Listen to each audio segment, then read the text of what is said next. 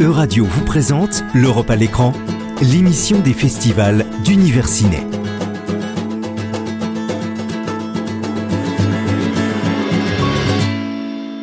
Ravi de vous retrouver pour l'Europe à l'écran, l'émission des festivals Univers Ciné. Je suis Céline Le Templé, je dirige le festival Univers Ciné britannique en tandem avec Margot Capouillet pour la sixième année consécutive. Aujourd'hui, on vous parle de l'édition 2022 du Festival Univers Ciné britannique qui se déroule en ce moment même et jusqu'au 11 décembre au 14A à Nantes. Univers Ciné britannique est le deuxième festival du cycle Univers Ciné qui met en avant le cinéma européen. Cette année, le festival programme 19 films, dont 7 avant-premières, 4 premières françaises et de nombreux inédits. L'Irlande occupe une place toute particulière dans cette édition, avec pas moins de sept films tournés soit en République d'Irlande, soit en Irlande du Nord. Les femmes sont également à l'honneur, avec sept réalisatrices, dont trois en compétition. La compétition, quatre premiers longs métrages de fiction pour leurs réalisatrices et réalisateurs, est particulièrement forte cette année, avec des films déjà récompensés par des festivals renommés, ils seront soumis au vote des spectateurs pour le prix du public, ainsi qu'au vote du jury universiné composé d'étudiants de Nantes Université, qui décernera le prix du jury. Plusieurs films seront également proposés en séance scolaire aux établissements de la région. Enfin, de nombreux invités, réalisateurs, acteurs, professionnels du cinéma présenteront leurs films et échangeront avec le public suite aux projections. Toutes les séances ont lieu au 14A à Nantes et tous les films sont projetés en version originale sous-titrée en français. Cette émission sera consacrée aux quatre films inédits en compétition, choisis avec les étudiants du master expertise des professions et institutions culturelles de l'UFR de sociologie de l'Université de Nantes, dans le cadre de mon cours d'anglais. Cette année, les quatre films en compétition sont After Sun de Charlotte Wells, un film pudique et sensible sur l'intimité du souvenir, Blue Jean de Georgia Oakley, un film incisif sur l'impact de l'homophobie institutionnelle sur les individus dans l'Angleterre de Margaret Thatcher. Joyride d'Emer Reynolds, un film drôle, émouvant et rythmé, porté par une grande actrice et un jeune acteur très prometteur. Il s'agira d'une première française. Enfin, The Quiet Girl de Combe Raid, un magnifique film en gaélique irlandais, aussi subtil que doux et lumineux. Et je le rappelle, il s'agit pour tous ces films du premier long métrage de fiction pour leurs réalisateurs et leurs réalisatrices. Ils vont aujourd'hui vous être présentés par les étudiantes et les étudiants du master EPIC de l'Université de Nantes qui ont travaillé sur la sélection des films en compétition dans le cadre de mon cours d'anglais. J'accueille maintenant dans le studio euh, Ophélie Anquetil et Chloé Ballester. Bonjour à toutes les deux. Bonjour. Bonjour. Vous avez choisi de nous parler du film After Sun de Charlotte Wells. Pouvez-vous nous en dire quelques mots? After Sun, c'est le premier long métrage de Charlotte Wells. Et ça se passe au tout début des années 2000 et on va suivre l'histoire de Callum et Sophie, un père et sa fille qui sont très proches et complices. Père célibataire, Callum a eu sa fille très jeune et il va profiter de ses vacances pour passer un peu de temps avec elle, loin des problèmes du quotidien. Pendant tout le court métrage de Charlotte Wells, on est bercé par la longueur de ses vacances familiales. Lorsque Callum et Sophie sont allongés et prennent un bain de soleil, qu'ils traversent le pays apaisés par le voyage en bus, ou encore qu'ils s'amusent autour d'une partie de billard, une bière à la main et le sourire aux lèvres. Nous sommes embarqués dans ces vacances qui nous paraissent à la fois familières, tout en nous portant dans l'histoire intime et singulière de ces deux personnages. Plus le film avance et plus l'on découvre que Callum est un homme mystérieux, tourmenté et ce qu'il ne dévoile pas à sa fille. Ces moments sombres, parfois dérangeants, entrecoupent l'histoire et le récit par des flashs. Tout n'est cependant pas si sombre et l'histoire est mêlée d'images amateurs tournées au caméscope par Sophie. Ces images marquent une rupture avec le reste du film puisqu'elles incarnent des vacances idylliques et des souvenirs idéalisés par Sophie. C'est une histoire qui nous entraîne finalement dans différentes temporalités. Entre ces flashbacks intrigants de Kaloum, des sauts dans le temps de la vie de Sophie adulte et des coupures spontanées dans les différents moments du quotidien à l'hôtel turc, on essaye de rassembler les éléments pour démêler le fil rouge de tout ce périple. On ne comprend donc pas la personnalité de Kaloum, mais il sait se montrer tendre avec Sophie. Ils passent beaucoup de temps ensemble, tout en étant très éloignés, dû au caractère changeant et insaisissable du père. After Sun, c'est un film qui est plutôt lent, mais qui a une approche très sensible sur le rapport père-fille, qui ici est un peu particulier puisque les parents de Sophie l'ont visiblement eu très jeune. Et malgré l'aspect tourmenté des personnages, on n'a aucune autre violence que celle de la force des sentiments, qu'ils soient positifs ou, pas, euh, n'est jamais montrée à l'écran, et ça bien que l'on puisse avoir peur que l'histoire bascule à de nombreux moments. C'est un film que j'ai beaucoup aimé et dont la bande-son m'a porté tout du long. On rentre dans la vie de cette famille par des films de vacances et c'est ce qui nous rapproche d'eux. Je me suis laissée emporter par cette histoire touchante et je conseille vivement d'aller la découvrir. Et toi, Chloé? Et moi, j'ai beaucoup aimé Aftersun parce qu'au départ, il n'y a pas vraiment d'histoire. Le fait de simplement suivre les vacances de cette famille rend le film agréable à regarder et même si on ne connaît pas l'identité de ces deux personnages, je trouve qu'il y a un grand sentiment de nostalgie qui se dégage d'Aftersun. J'ai trouvé les images très belles. Les couleurs bleutées et douces de ces moments privilégiés sont vraiment intéressantes et entrent parfaitement bien dans le cadre des souvenirs. Le fait qu'il y ait plusieurs points de vue, le temps des flashbacks, les images amateurs filmées, et les flashbacks de Kaloum dans une étrange transe nous font perdre le fil du récit, mais de manière positive, puisque l'on comprend que l'histoire se déroule en fait en plusieurs temps. Je vous conseille vivement d'aller voir Aftersun qui passe le jeudi 8 décembre à 19h et le samedi 10 décembre à 14h au 14h. Et nous écoutons maintenant une chanson extraite de la bande originale du film Aftersun, Gamzit Hayat de Tsandan Ersetin.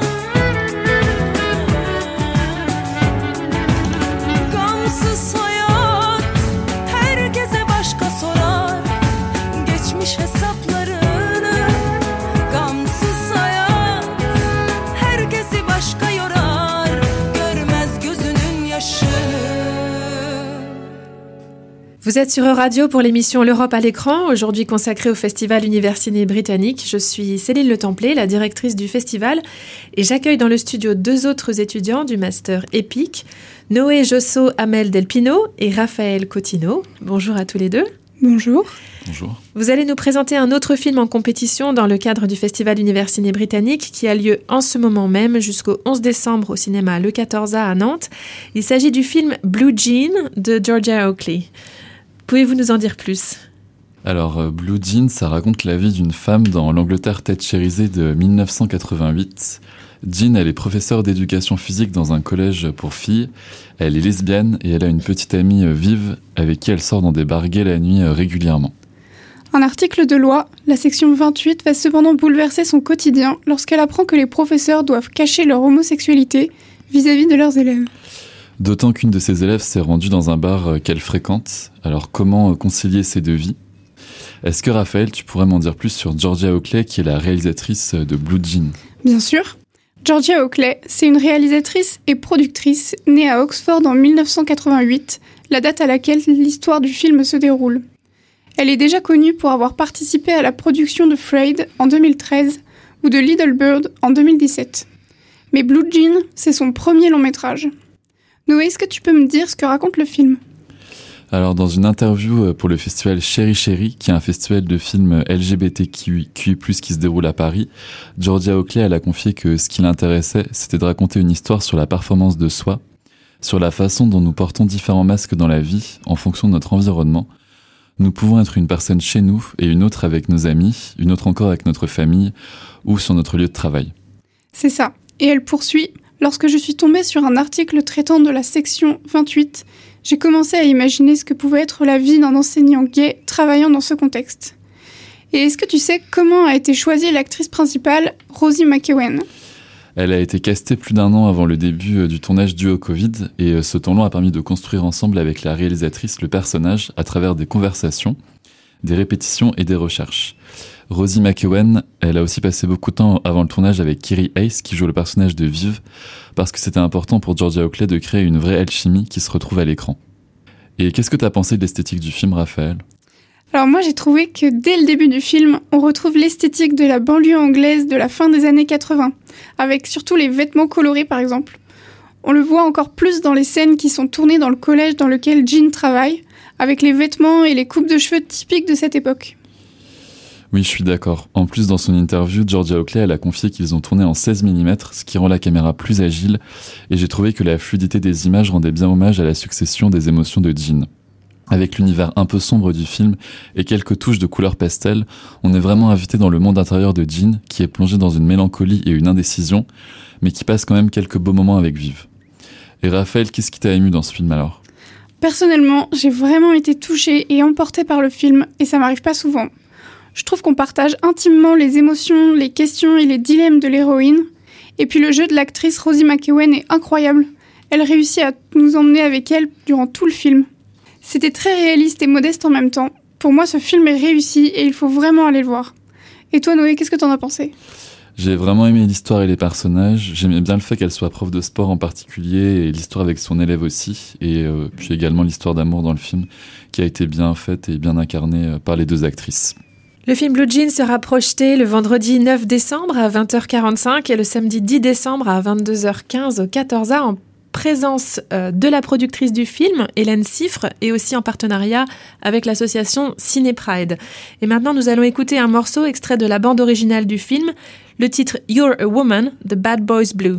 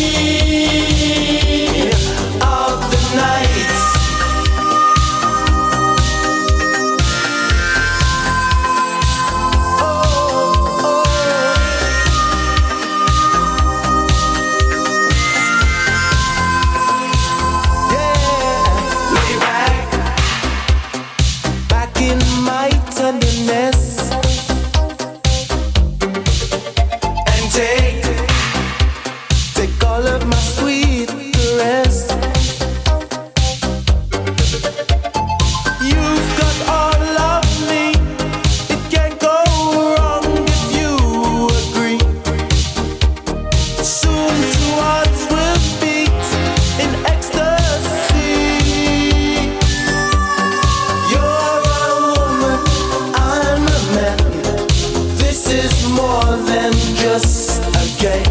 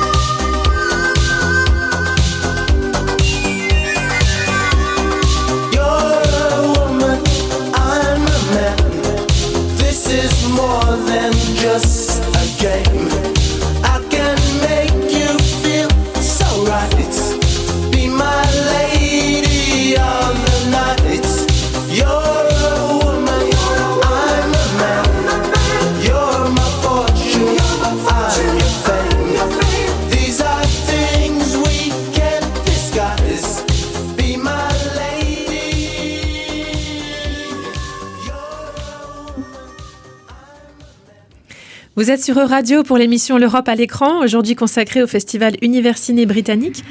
J'accueille maintenant dans le studio deux autres étudiantes du Master EPIC, Chloé Ballester et Alex Trévien. Bonjour à toutes les deux. Bonjour. Vous allez nous présenter un film irlandais de la réalisatrice Emer Reynolds, Joyride, qui est également en compétition pendant le festival Universiné britannique au 14A. Alors dites-nous pourquoi il faut absolument aller voir ce film. Alors Joyride a été réalisé par Emma Reynolds en 2022 et sera diffusé pour la première fois en France lors du festival. On y retrouve Olivia Colman accompagnée d'un jeune acteur talentueux, Charlie Reed. Joyride signifie faire une virée dans une voiture volée et c'est exactement l'histoire du film. Mais dans Joyride, il y a aussi Joy et c'est aussi effectivement un joyeux parcours que nous propose ici la réalisatrice. Joyride est un film dans lequel les personnages principaux entreprennent un voyage initiatique dans des voitures volées avec un nouveau-né sur la banquette arrière.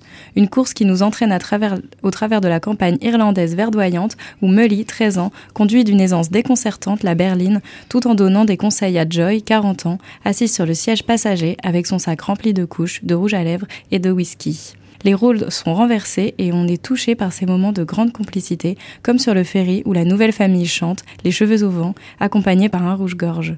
Ce scénario paraît invraisemblable, mais il permet tout de même de mettre en lumière des thématiques importantes. D'une part, on rencontre un jeune adolescent de 13 ans qui paraît beaucoup trop mature pour son âge. On questionne son enfance et son éducation. Comment se fait-il qu'il sache conduire une voiture ou qu'il sache s'occuper d'un nouveau-né? D'autre part, on retrouve une mère célibataire qui se pose des questions quant à sa capacité à élever et même à aimer un enfant seul. C'est pourquoi on peut voir Joyride comme un véritable film d'apprentissage. Joy et Mully ont tous deux des choses à s'apporter et à s'apprendre. Ils traversent ensemble des problématiques de vie et semblent être complémentaires. Un duo improbable donc, mais vraiment touchant. Tout comme un bon road movie, les personnages nous entraînent dans leurs aventures au travers de séquences presque en huis clos de cette voiture qui sillonne les routes irlandaises. Les personnages, chacun surprenant à leur manière, sont portés par deux acteurs avec beaucoup de technicité et une belle énergie, ce qui contribue sincèrement à rendre l'atmosphère saisissante. Entre Charlie Reed qui imite les manières des adultes avec un sarcasme très juste et Olivia Colman qui transmet parfaitement l'impasse à laquelle fait face son personnage, j'ai été vraiment impressionnée par ces acteurs. Comme tu l'as aussi évoqué, dans Thelma et Louise de Ridley Scott, Joyride s'inscrit aussi sans aucun doute comme un road movie, où Molly et Joy apprendront à se connaître dans des virages des petites routes de campagne irlandaise. Et la route amène le paysage à l'image, et c'est une des raisons pour lesquelles on aime ce film. La mise en scène met à l'honneur les paysages grandioses, la campagne évidemment, mais aussi des lieux plus insolites comme un village que les protagonistes traversent en plein carnaval. On plonge alors dans un univers surprenant et fantaisiste qu'on ne s'attendait pas à voir. J'ai l'impression qu'Emma Reynolds s'est appuyé sur les décors pour sa mise en scène. Tous ces lieux servent vraiment le scénario. Des lieux qui sont filmés simplement et dont la beauté fait l'esthétique du film. On retrouve donc à l'image aussi une atmosphère de voyage. Pour la musique, on peut vraiment dire qu'elle rythme le film. Elle évolue en même temps que la relation entretenue entre Joy et Mully. Le film commence sur une scène de concert dans laquelle on découvre le personnage de Mully et se termine avec la chanson Love is the Way que nous allons écouter juste après. Elle n'est jamais de trop et encourage vraiment les spectateurs à passer à travers un large panel d'émotions. On a tout particulièrement aimé ce duo de personnages insolites et touchants, les personnages qui défilent au fil de road movie, mais aussi la bande originale. Olivia Colman nous surprend tant, son rôle l'amène à délivrer une performance touchante, attachante et quelque peu burlesque, tandis qu'une belle carrière attend Charlie Reed, nous en sommes certaines. C'est aussi sans aucun doute très rafraîchissant de voir un film irlandais qui ne mentionne pas ses liens conflictuels historiques avec le Royaume-Uni, mais qui dépeint une île émeraude merveilleusement belle. Allez le voir en salle sans hésitation cette semaine au 14A, ça vaut le coup. Et ce film est projeté ce soir, mercredi 7 décembre à 21h et sera de nouveau projeté demain, jeudi 8 décembre à 16h. Nous écoutons maintenant le fameux titre dont vous parliez, tiré de la bande originale du film, interprété par Lisa Lamb, Love is the Way. Love is the way.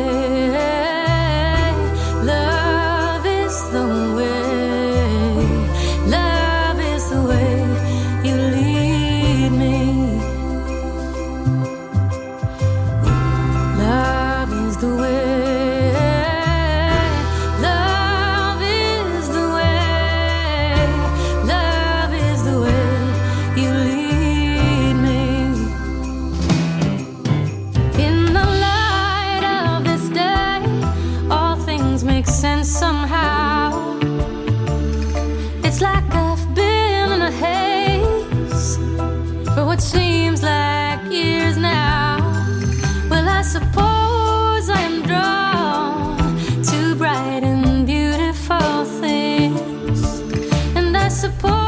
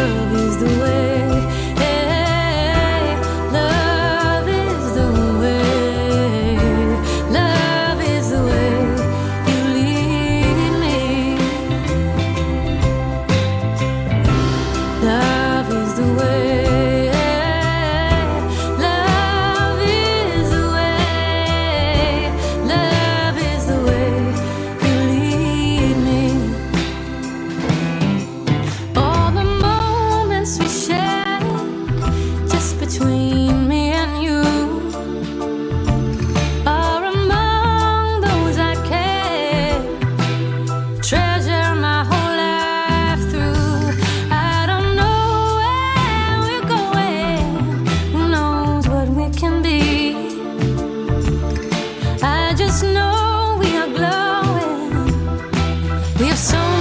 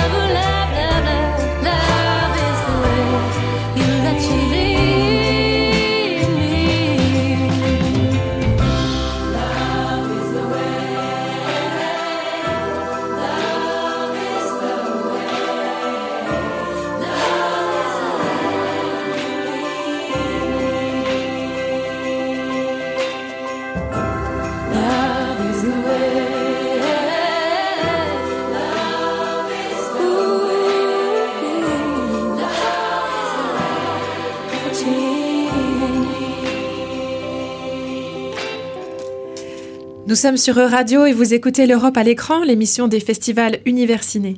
Pour terminer cette présentation du Festival Universiné britannique, j'accueille dans le studio Nie Zhuanze et Aude Durand-Lelon. Bienvenue à toutes les deux. Alors, de quel film nous parlez-vous aujourd'hui? Bonjour, alors le film dont nous allons parler s'appelle The Quiet Girl. Il a été tourné en 2021 en Irlande. C'est le premier long métrage de Colm Beret qui a déjà une certaine expérience en matière de documentaire. Le film a remporté 8 prix au Irish Film and Television Awards. Donc c'est l'histoire de Kate, une petite fille de 9 ans qui est très effacée, très silencieuse, comme le titre l'indique. Elle vit dans une famille qui est plutôt défaillante, avec des sœurs qui ne l'intègrent pas dans leur conversation, euh, des petits frères dont un est encore au berceau, et la mère en attend un sixième, et du coup, elle s'occupe très peu du reste de sa progéniture. Quant au père, il, en fait, on a l'impression qu'il veut toujours se mettre à part, et il ne rentre que par nécessité à la maison. Et euh, pour soulager la famille, Kate a été envoyée chez des cousins de sa mère pendant l'été. Abeline et son mari Sean. Ils vivent tous les deux dans leur ferme dans un village très retiré. Ils n'ont pas d'enfants, ils sont plus vieux. Tous trois vont donc euh, devoir vivre ensemble alors que rien au départ ne semble les rapprocher. Alors dès le début, on est surpris par le fait que les personnages parlent le gaélique irlandais. C'est une langue qui est tellement différente qu'elle étonne euh, au premier abord. Et ce fossé est d'autant plus souligné que le père, lui, il parle en anglais à ses filles, alors que elle, elle se parle en gaélique. Donc euh, ça accentue l'idée que le père est déjà éloigné de ses propres enfants par la barrière de la langue. Hmm. Et encore, au début, Kate ressemble vraiment à ces personnages principaux qui sont isolés malgré eux dans leur environnement, qui sont incompris et malheureux, comme euh, Harry Potter, euh, etc. On attend un événement qui va perturber cette situation. On attend un personnage qui va arriver pour la sauver. Ouais, c'est vraiment ça. On s'inquiète presque pour elle quand on la voit arriver chez ce couple. Bon, la femme est très gentille, mais euh, Sean est distant. En fait, on a l'impression qu'elle n'est pas si bienvenue que ça. Mm. Et euh, par contre, le- on a l'impression d'être les seuls à s'inquiéter parce que le père a l'air tout à fait tranquille. C'est comme s'il l'abandonnait, qu'il se désintéressait de son sort. Oui, mais justement, ça fait partie de ce qui m'a plu dans le film. Il y a des suspens comme ceci, comme euh, on a même l'impression qu'il y a une tension, Mm. comme on est plutôt euh, habitué à des films qui laissent planer le doute, euh, on projette une méfiance sur les relations entre les personnages, on s'attend à ce qui se passe quelque chose de grave. Ouais. Mais en fait, l'évolution des relations entre les personnages est vraiment très inattendue. On sait que Kate ne parle pas et euh, ça rend son silence encore plus éloquent. Euh, tout est dans la subtilité dans ce film. Ouais. Et on sent l'expérience du documentariste euh, dans le fait de filmer les gens sans analyser, sans interpréter. Il laisse le spectateur euh, faire ses propres découvertes, ses propres conclusions, sans chercher euh, à paraphraser les émotions, les réactions avec du dialogue. Bah, c'est vraiment très beau. D'ailleurs, c'est aussi la, manière dont le, paysage est capté. On est vraiment imprégné dans l'ambiance de la campagne irlandaise. C'est très lyrique, euh, très ensoleillé en été. Non, J'ai vraiment apprécié que ce film aussi soit sans violence, qu'on reste dans une certaine douceur. On peut y aller en famille, on peut y aller entre amis. On en ressort ému avec l'envie de, de reprendre un ticket pour aller le revoir tout de suite. On peut y aller aussi avec des enfants parce que ça évoque beaucoup de sujets sensibles et euh, de façon très subtile, très délicate. Ah ouais, tout à fait. Et la fin est tellement émouvante. J'en ai pleuré. Donc, allez-y dès que vous pouvez. Ce film passe au 14A, euh, jeudi 8 décembre à 21h et vendredi 9 décembre à 16h05. Merci à toutes les deux. Maintenant, je vous invite à nous retrouver au Festival Universiné Britannique au cinéma 14A à Nantes tous les jours jusqu'au 11 décembre. Au total, 19 films au programme, dont de nombreuses avant-premières, 4 premières françaises et de nombreux invités. Comber Raid sera présent pour euh, le film The Quiet Girl. John McKay, auteur du roman The Road Dance, adapté à l'écran, mais qui est aussi le plus célèbre des présentateurs de télévision écossais. Hélène Siffre, productrice de Blue Jean. Marco Martins, le réalisateur du film Great Yarmouth, Provisional Figures. Et les trois acteurs principaux du film projeté samedi soir à 20h30, Pirates, Elliot Edoussa, Reda Elazoir et Jordan Peters. Le festival vous réservera aussi d'autres surprises, l'avant-première du film Vivre de Oliver Hermanus, un remake du célèbre film Ikiru d'Akira Kurosawa. Cette séance vous sera présentée par Nicolas Thévenin, enseignant en cinéma et directeur de la revue Réplique, ce soir à 18h30 au 14A. Et pour clôturer le festival, vous pourrez voir le magnifique film Emily de Francis O'Connor en avant-première dimanche à 19h30. La grande nouveauté cette année, c'est aussi que les étudiants peuvent profiter des festivals universinés au tarif super offert à 0 euros grâce à la CEVEC et à Nantes Université. Il suffit de venir avec sa carte d'étudiant ou son certificat de scolarité. Les étudiants seront également conviés à deux after-movies en présence des invités du festival, demain soir jeudi 8 décembre à partir de 22h30 et vendredi 9 à 23h au Café Landru, 7 rue Lequin, juste derrière le 14A. On espère vous voir nombreuses et nombreux au 14A toute la semaine jusqu'à dimanche soir.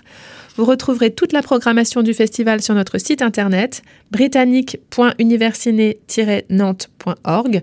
Vous nous retrouvez également sur nos comptes Facebook, Twitter et Instagram. À très bientôt au 14A. Et nous terminons cette émission avec un titre tiré de la bande originale de The Quiet Girl, Stay, de Stephen Renix.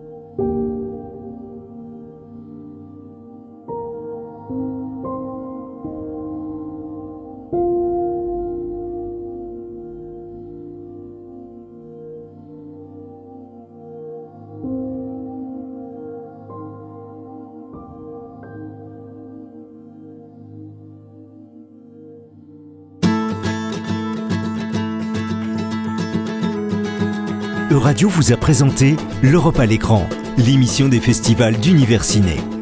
À réécouter sur euradio.fr.